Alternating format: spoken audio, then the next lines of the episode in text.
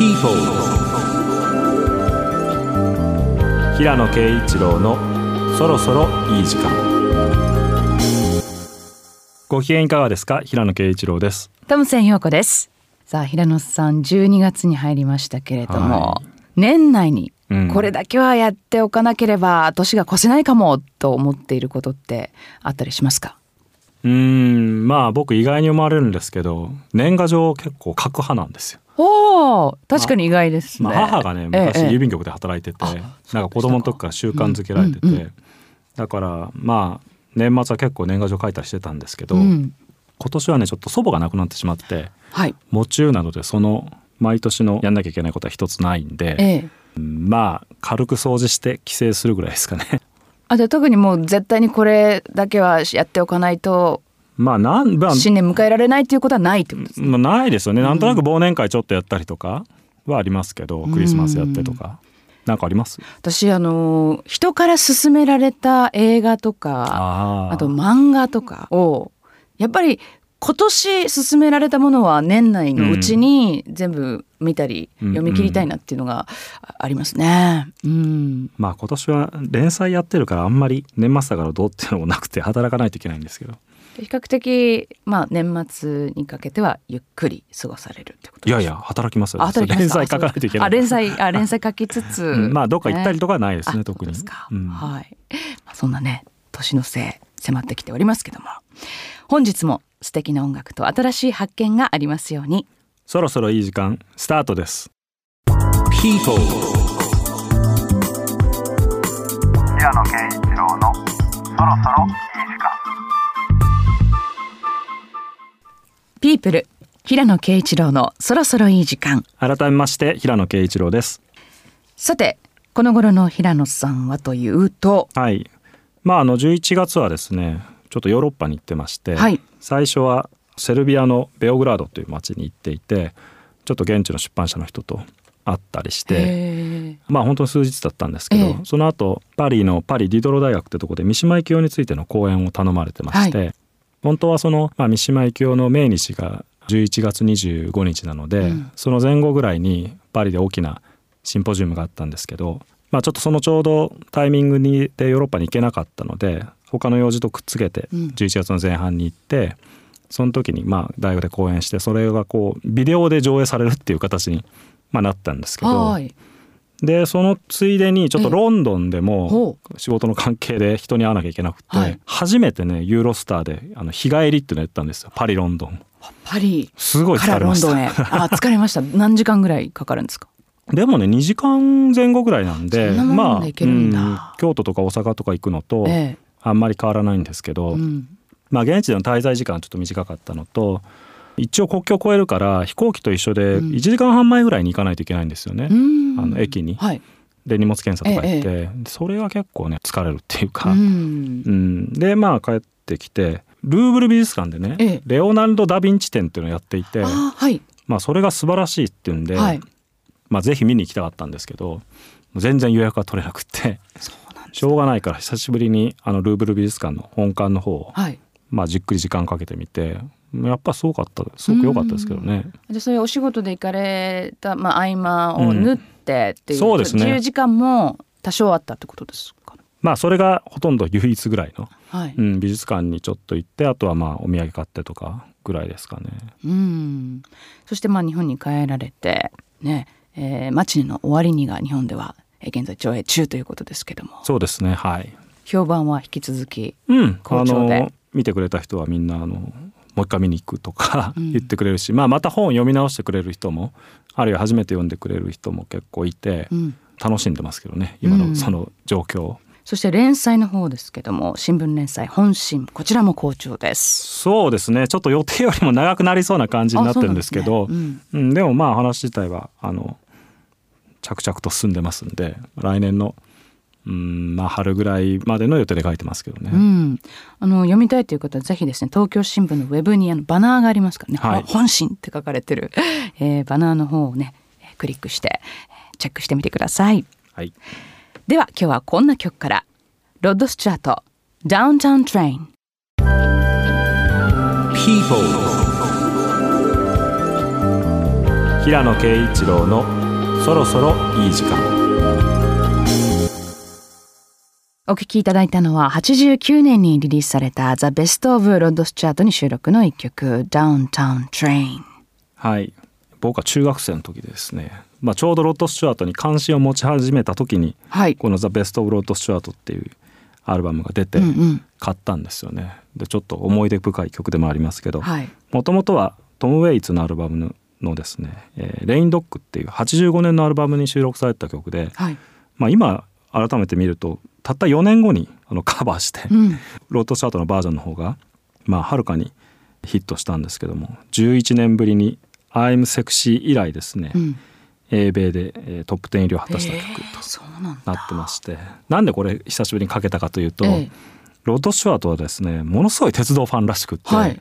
最近ですね26年間かけて作ったっていううん。鉄道模型がですね、ええニュースで話題になっていてその写真を見たんですよ。はいそれがねなんとですね37メートルにも及ぶ都市のジオラマを 作ったって。そんどなに大きかったかな？自宅みたいですよ。うん、そのレールの総延長がってことじゃないかな？ちょっと見た感じでは、ええ。そんななんていうのかな？全長が37メートルあるとかいうもんではなかった気がしますけどね。レールを一本に伸ばしとことじゃない伸ばしてつなげると37あぐらいってるんじゃないいう。かということじゃないか37メートなル。多分。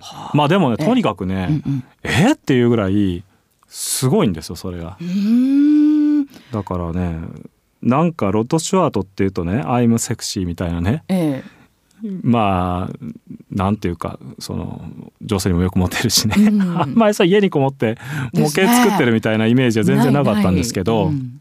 まあそれを知ってからあそうか鉄道ファンだったのかと思ってからねそういえばダウンタウントレインって歌ってたなと思って久しぶりに聞きましたけどね。いわゆる。てっちゃんってことですか？そうなんですよ。あそうなんだ。これファンの間では有名なんですかね？どうなんいでしょうか？やでもね結構そのことネットで話題になったけどそれをツイートした後に「ロッドの鉄道ファンは有名ですよ」とか、まあ、必ずね俺のはよく知ってるみたいな人大体言ってくるはずなんだけど、ええ。言ってくる人あんまいなかったからあんま知らなかったみたいですね。うん、ねさほどその公にはしてなかったんでしょうかね、およそ26年間にわたって制作しているってことはこれ現在進行形でかもしれない。今いくらでも続いていくんでしょうかねうん膨張していきそうな感じでしたけどね。ジオラマを作っている、うん。はあすごい。なんかね鉄道だけじゃなくてええ。その周囲の風景がねすごく成功できてて鉄道ファンってより模型ファンなのかなあジオラマっていうこと。だからそうか、うん、すごいですよ。ビルのなんかこう寂れた感じとかね。へえ、こうペイントをしてるんですかね。夜な夜な。うん。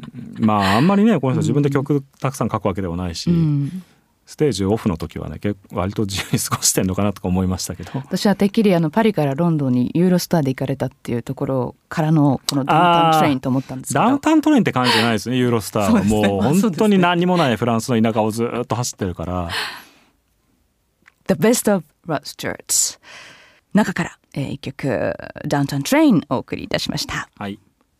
さてもうね恒例になってきたんですが12月ということで、えー今日はですねこの1年の振り返り少しやっていきたいなと思いますけども、い。ちょっと振り返る前にどうですかね？リストが別紙であるんですけれどもこれを順を追って見ていく前にざっとこう1年振り返って平野さん的にはどんな年でしたか？そうですね。まあいいニュース悲しいニュース、ね、災害とかもあったし、うん。いろいろですけどまああえてちょっとこうそんなに暗くない話題を選ぶとすると、はい。まあさっきの映画つながりで言うと「ボヘミアン・ラプソディ」が、ね、国内興行100億円突破っていうね米国に次ぐヒットだったみたいですけどなんかだいぶ前のことのような気がしたけどこれね今年なんですね。1月ですね、100億はすごいなあ記録が100億を突破したのが1月あ今年の1 1月月ということですよね。うん100億円の中のまあ数千円は僕も貢献してるなこの興行成績に。なんか、あの話に聞いたところによるとフレディの歌真似があそうそう。お得意ということで。いや歌真似全然得意じゃないけど Google がねあなたのフレディ度をチェックできますみたいなはい。アプリを無料公開してて、ええ。歌うとどれぐらいフレディ・マーキュリーに似てるかっていうのを AI が判定するっていうアプリがあって、ええそれでね実力試しをしてみたんですよ。はい そしたらね5曲ぐらい選べるんですよ。はい Somebody to Love とかね、ええあと「We Are the Champion」とか「ボヘミアン・ラプソディ」とかそれでね「ボヘミアン・ラプソディ」を歌ってみたんですよ。はいだから72%。すごくないですかそれ？いやそれでねみんながそのアプリが話題になったんですよ。ええそれでみんながどれぐらいの点数なのかなと思ってこうちょっと検索とかしたけどなかなかねそれやってみたって人のが出てこないんですよ。うん。だから他の人がやるとどれぐらいなのかってちょっとわからないんですけど、はい。あの本当のこと言うとね、ええ。まあ軽く「ボヘミアン・ラプソディ」歌ってうん。72%だったって言いたいとこなんですけど、うん。最初はねちょっとう実は「We Are the Champion」を歌ってみたんですよ。そしたらねそれはね70%ぐらいだったんですよ、うんうんでちょっとねこれをシェアしてネットで公開するのはなんかちょっといまいちだなと思って「We Are the Champion」だから難しいのかなと思って。でその全部は歌わなくていいんですよね、うん。最初の1分か2分かぐらい。それで、うん。じゃあやっぱり「ボヘミアン・ラプソディ」歌ってみようかなと思って歌ってみたんですよ。そしたらね72%だったんですよ。でこれ何回やってももうこれ以上にはならないなっていうのを悟って、はいい、い方をねちょっとネットでシェアしたんです。あそうですか。よくまあねあんな難しい曲をお歌いにいや最初の方はね、ええ。いやまあもちろん簡単じゃないけどどっちかというとやっぱキーが高いから、うん。でその裏声とかをね上手にこううまくその声でうん。こうメロディー歌ったりとか、うん。タイミングとかがやっぱ難しいしあのねこう項目が3つぐらいあるんですよね採点の。うん。1つがピッチで1つはメロディーで3つ目がねなんかこう声質がね、うんどれぐらいフレディに似てるかっていうんで、僕はね声質が一番点数が良かったんですよ80何点ぐらいで。ちょっとね恥ずかしいことにピッチがね66点ぐらいだったんですよ。でねこれを公開するのもなんかこいつ音痴だなと思われるかなと思ったんですけどやっぱりね声が高いからなかなかちょっとねあの声は出しきれなくて。公開っていうのはその結果を公開しただけじゃなくて 歌声も公い開したんですかやそれはねやろうと思ったらできるみたいだけどさすがに。にそれはしませんでした。えー、ちょっとねせっかくなので触りの部分いやいや。もぜひどれだけ似てるかっていうの。をちょっと別のギャラを出してくれるんで 歌いますけど。まあでもそんなねアプリが出るぐらういん。すごいこれはもう社会現象ってまあねクイーンなんてねやっぱりこうねおじさんおばさんたちのバンドでっていう風にだったと思いますけどそうね。うんもう若い人たちもねあれ以来もファンも結構増えたと思うし今年の印象的な出来事の一つでしたね。そうで。すね、まあ、あの災害とか悲しいニュースっていうのも、うん。たくさんあったんですけれども、うん。ね、こういう明るいというか、まあ、文化的な話題ということで一つピックアップでございました。さて、えー、代わってお送りする曲は、はい。えークイーンと言いたいところなんですがエイミー・ ベルはい「Slipping Under」People,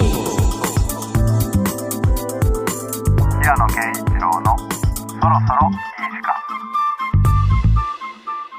お送りしたのはエイミー・ベル2003年リリースのミニアルバムからタイトル曲「Slipping Under」でした。はい。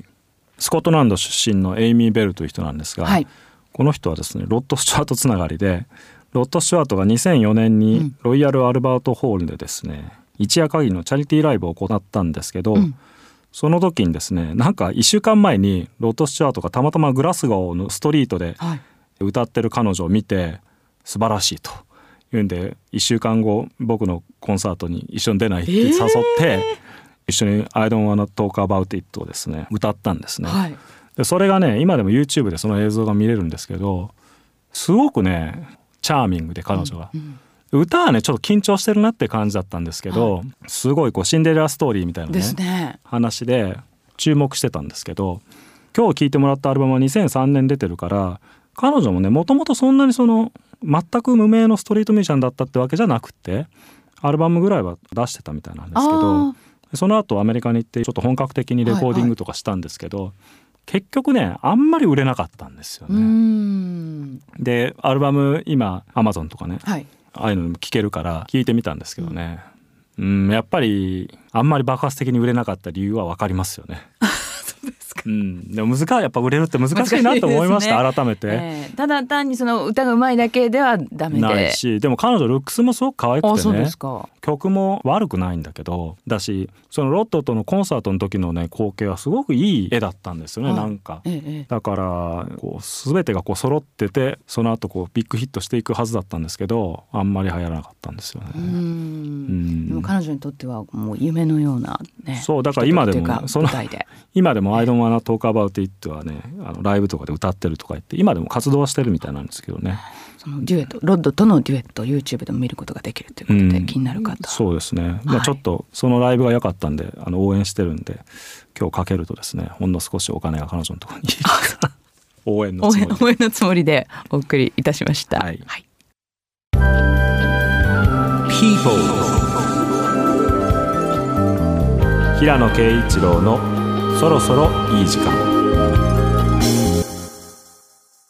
ピープル平野啓一郎のそろそろいい時間。はい、さて後半もですね引き続き今年を振り返っていくんですけれども、はい、なんか行く年来る年みたいですね。そうですね、えー毎年恒例というところで。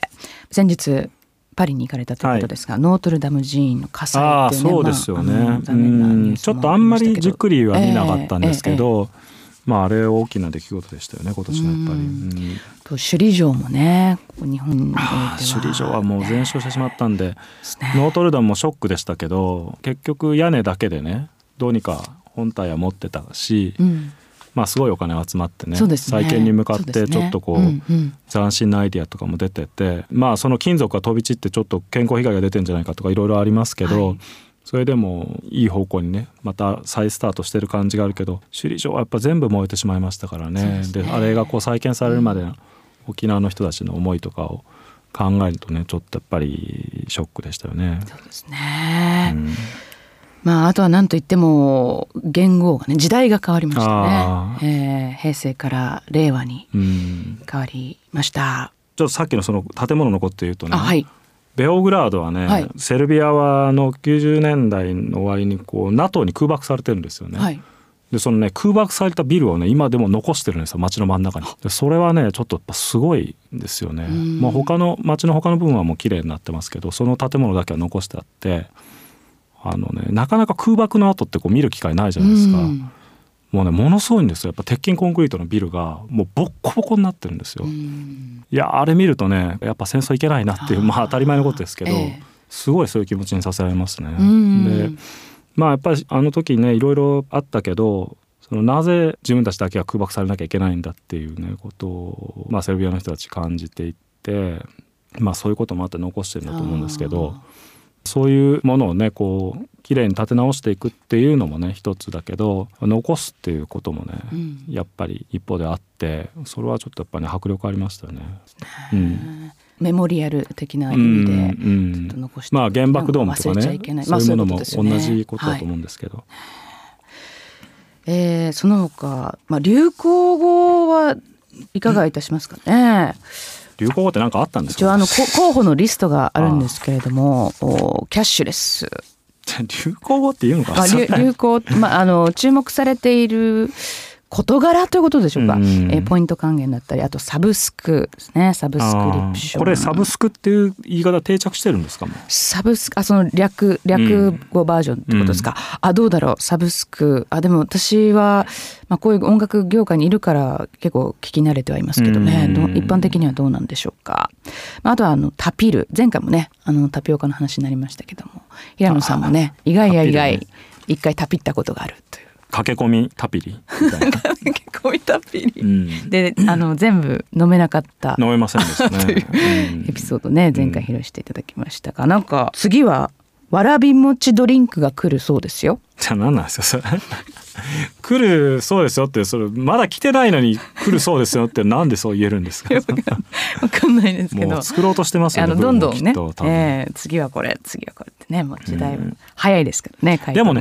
東南アジア系のスイーツは美味しいからもうちょっとなんか日本に気軽に食べれるようになったらいいなと思いますよね。アージア東南アジアね。あ、うん。あ東南アジア。東南アジアとかまあアジア。中国、うんうん。韓国もそうですけど、うん。美味しいスイーツいっぱいあるから。そうですよね。うん。私あのこの間台湾フェスのちょっと MC ではい。3日間台湾フェスやったんですけど確かに美味しいありますよねいろいろねうんなんか。スイーツ結構こうあったかい、うん。ホットスナックみたいなね、うんうん。ものそうもたくさんあったりしてね。さあそしてここで一曲いきたいんですけれども、はい。えーやはり平野さん彼女気になりますか？うん。まあ聞いてみますか。Taylor Swift Lover Remix featuring Shawn Mendes People. 平野啓一郎のそろそろいい時間。お送りしたのはテイラー・スウィフト「ラバー・リミックス」フィーチャリングショーン・メンデスでした。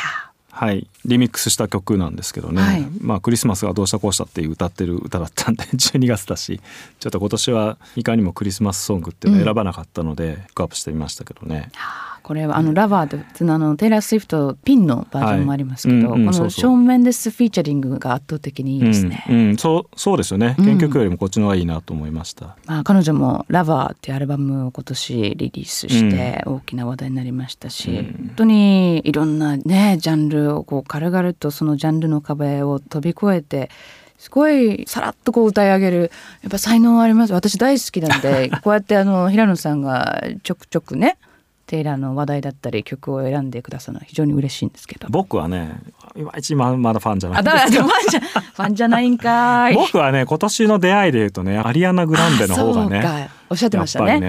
ね素晴らしい才能だなと思いましたね。えどういうところがですか？その楽曲センスですか？それとも、歌、アイコンとしてですか？ちょっとテイラー・スウィフトと比べるのが適切かどうかわからないけどやっぱりアリアナ・グランデの方が全然うまいと思います、歌がですか、うん、あとちょっとやっぱりこう、ミュージシャンとしてのセンスがうん。上じゃないかなと思いますけどね。テイラー・テイラーが悲しみますよ。いやテイラー・スウィフトファンは何言ってんだこいつ。と大怒りかもしれませんけど、うん。まあでも今年もいろいろと、まあ、そのアルバムリリースも含めですね、うん。えー話題を本当に提供してくれるね。はいうん。アーティストですよね、はい。テイラーの「Lover」フィーチャリング正面です。お送りいたしました。はいさてここでリスナーの方からいただいたメッセージご紹介いたしましょう。はい。FM 富山でお聞きのラジオネームウッスさん40代男性の方。ノートバージョンで聞いています、はい。健康診断の結果があまり良くなく運動を勧められお酒を少し控えるように言われました。うん。で思い切って大人になりお酒を飲み始めてから初の禁酒を決行したのですが意外とすんなりできました。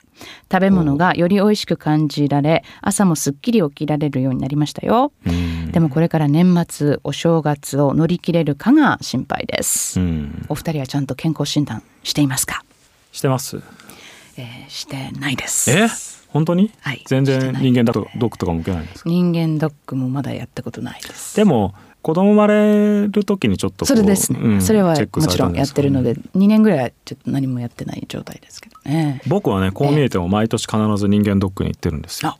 偉い。それあれですか？誕生日のあの誕生月にとかうん。そ決めてらっしゃるんですか？必ずしも決めてないんですけど基本的にほとんど。A というか。お素晴らしい。あんまり問題ないんですけど。その健康の秘訣は何だと思いますか？やっぱりよく寝ることでしょうね。よく食べよく寝て。はい朝の散歩。そっかそっか。もうあれは日課でずっと続けられている。そうですね。はでもねやっぱりお酒お酒はねなんか結局やっぱりおか体にいいことあんまないみたいなんですよね。あまあね。うん。うん。だからいろいろ効能とか赤ワイン飲むとどうとかって言ったけどそのも。マイナスのことに比べるとねやっぱり非常にビビたる効果らしくって。だから禁酒を決行っていうのはね、うん。あのきっとすごくいいことだと思いますよ。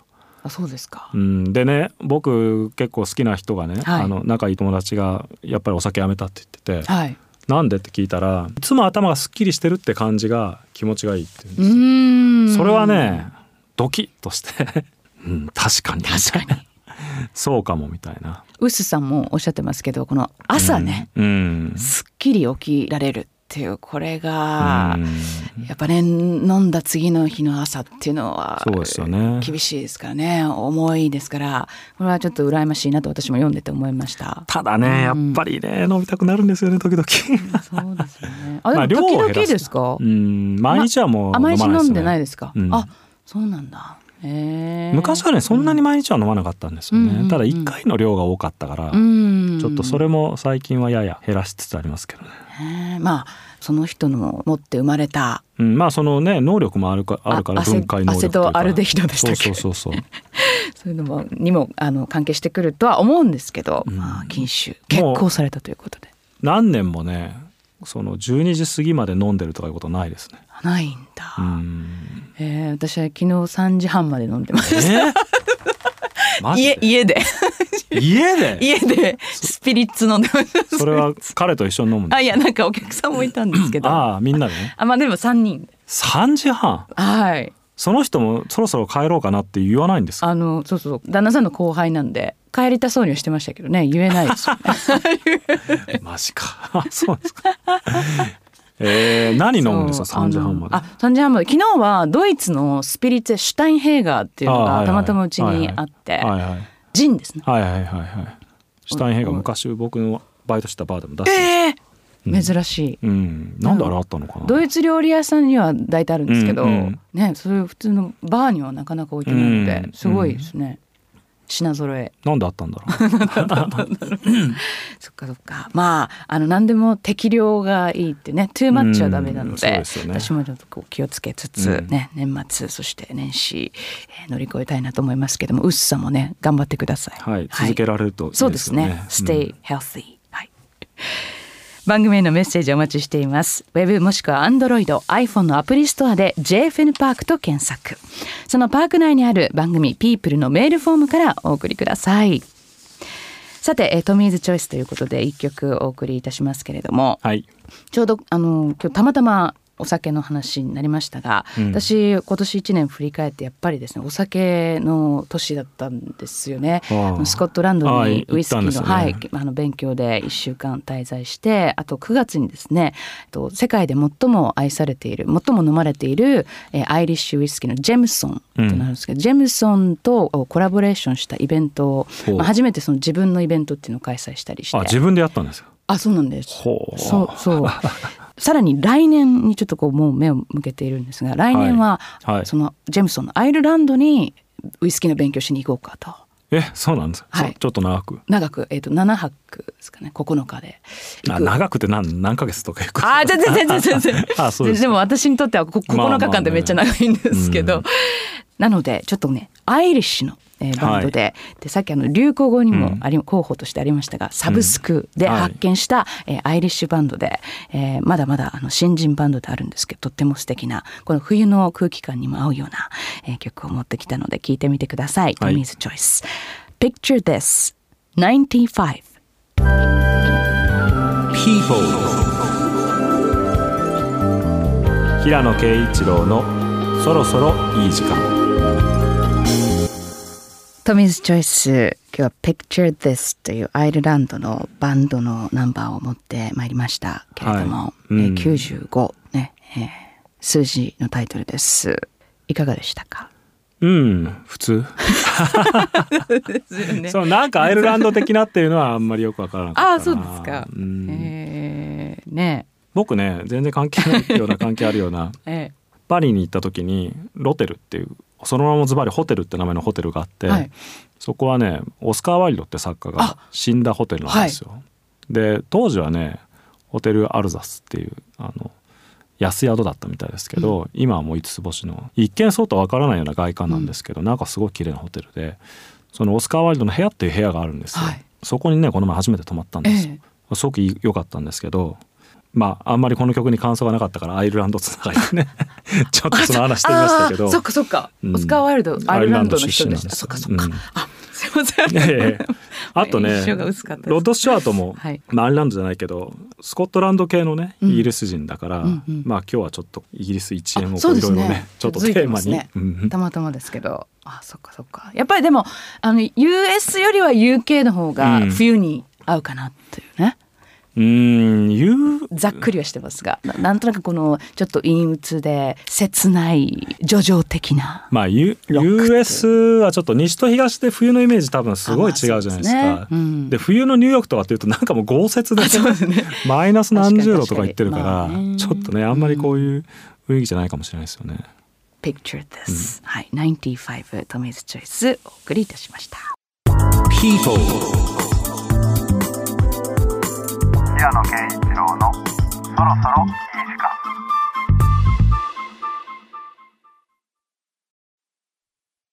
マチネの終わりに。牧野聡と小峰陽子の二人にとって2011年はその関係に赤力と引力とが同時に働いていたような年だった。早苗の告白以後牧野は妻に対する幾重もの矛盾した感情に苦しんでいた。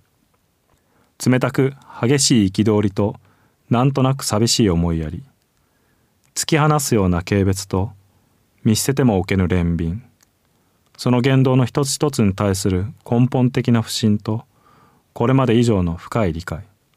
そして一度ならず別れるという決断にさえ心を傾かしめた嫌悪ともうすでに愛直と呼んだ方が近いような慣れ親しんだ愛情。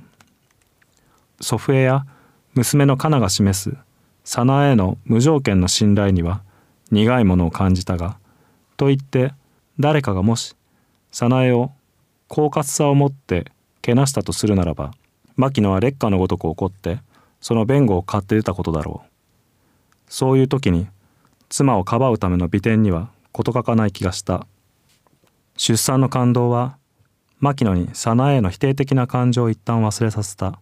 陣痛に耐える彼女の姿にはその愛への執着がどれほど人間的に間違っていようともいやむしろだからこそ何かしらけなげなものがあった。多分その瞬間に人が不意に立ち返るある生物学的な視点のためだった。牧野はそれをはっきりと自覚していたわけではなくただ漠然とそうした直感に刺激されていた。そして彼は妻の手を握り顔を寄せて感謝の気持ちを伝えた。牧野は生まれてきた子供のか弱い健康に強く心を打たれた。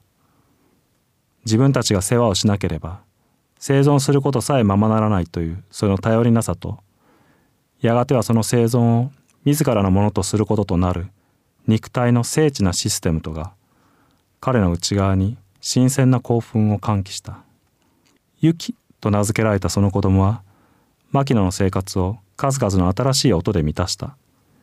鳴き声はもちろん寝息やかすかな発声ちょっとした絹ずれやベッドのきしみ子守歌の CD 鳴り物のおもちゃそして母親としての早苗の優しい声。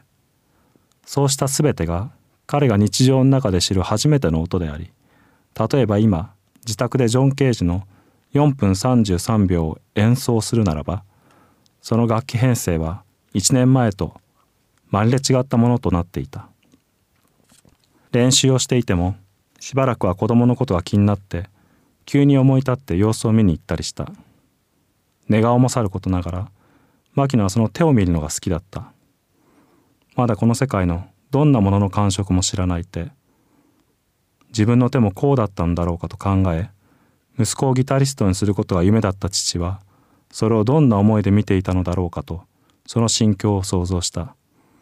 その時から40年ほどを経て自分の手は今こうなっている。そんなことを考えながら両手を握ったり開いたりして自分が楽器を奏でることで生きてるという事実を改めて不思議に感じた。People. 平野啓一郎のそろそろいい時間。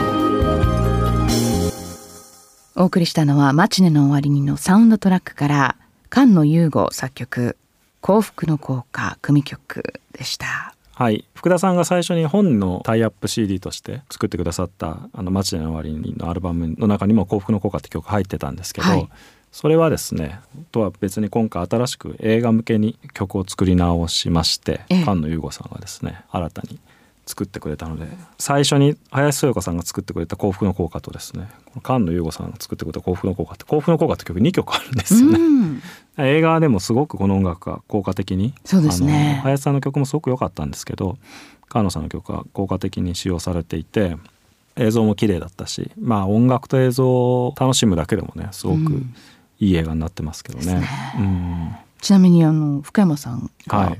演奏そうなんですよ。このテーマ曲はですね、ご自身で演奏されたそうで、まあ、福田さんの指導のもとに、まあ、映画全体の他の曲はあの福田さんの演奏が使われてますけど、はい。テーマ曲に関しては福山さんが自分で弾かれてるということですごいですねやっぱり。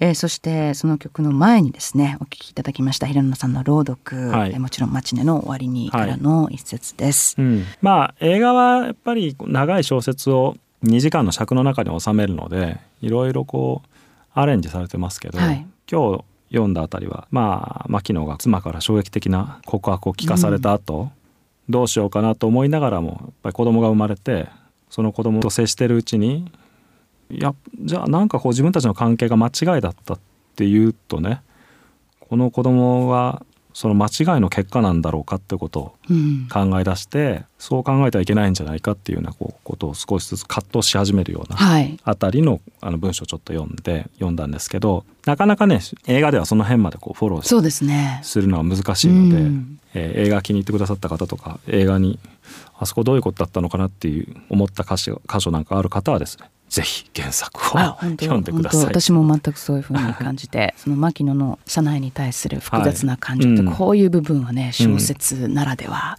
だなと思いますのでねえーサントラと合わせてクリスマスギフトに原作あいいですね。いかがでしょうか？よろしくお願いします。はい今年最後に涙で自分を浄化したいえーそんな方もぜひぜひ。People. 平野啓一郎のそろそろ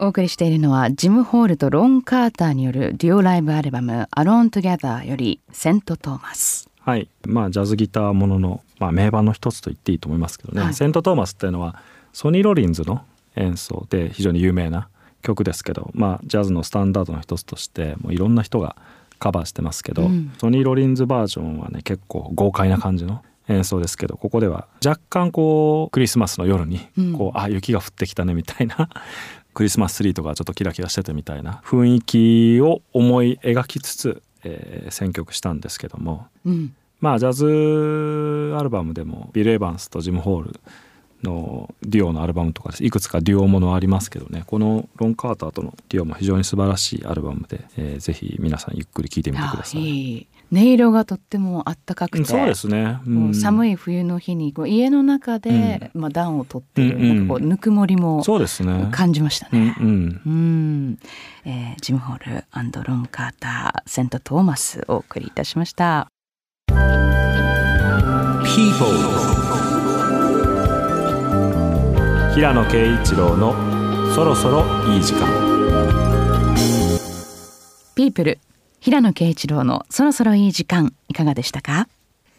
さっきちらっとね平野さんおっしゃってましたけども、掃除は必ずする、まあ年末は。うん。まあでも進行中の仕事があるとあんまりね片付けちゃうとちょっと、まあ、時間もないしそのどこに何を置いたかとか分かんなくなっちゃうっていうのがあるんで、難しいとこではあるんですけど大掃除っていう日をこうまあ決めてやったりっていうこと。をってほどでもないけど、まあ、軽く片付けますよねやっぱり。うんうんまあそうですよね、えーそして今年の年越しのご予定はいかがでしょう？今年はまあ実家に帰るぐらいですね。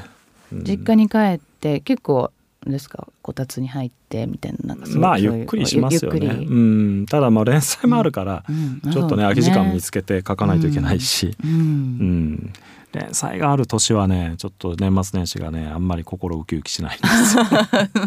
なんかまあでも年越しの瞬間ぐらいはねまあそれはねペンを置いて、うん、そうですね。ねえおめでとうという、いやー早いですね。早いですね。うもん、えーぜひ素敵な年末年始皆さんもお過ごしいただきたいと思いますけれども、うはい。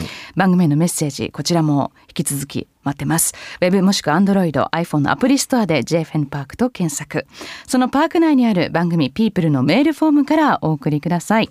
選曲リストもチェックできます。またウェブサイトノート音楽配信サイト Spotify そして音声配信アプリヒマラヤでも過去の放送の一部を聞くことができます、えーこちらもぜひチェックしてみてください来週のこの時間は広金健志さんが担当するピープル編集長お時間ですをお送りします。平野啓一郎のそろそろいい時間。お相手は平野啓一郎。そしてトムセン陽子でした。そそれでは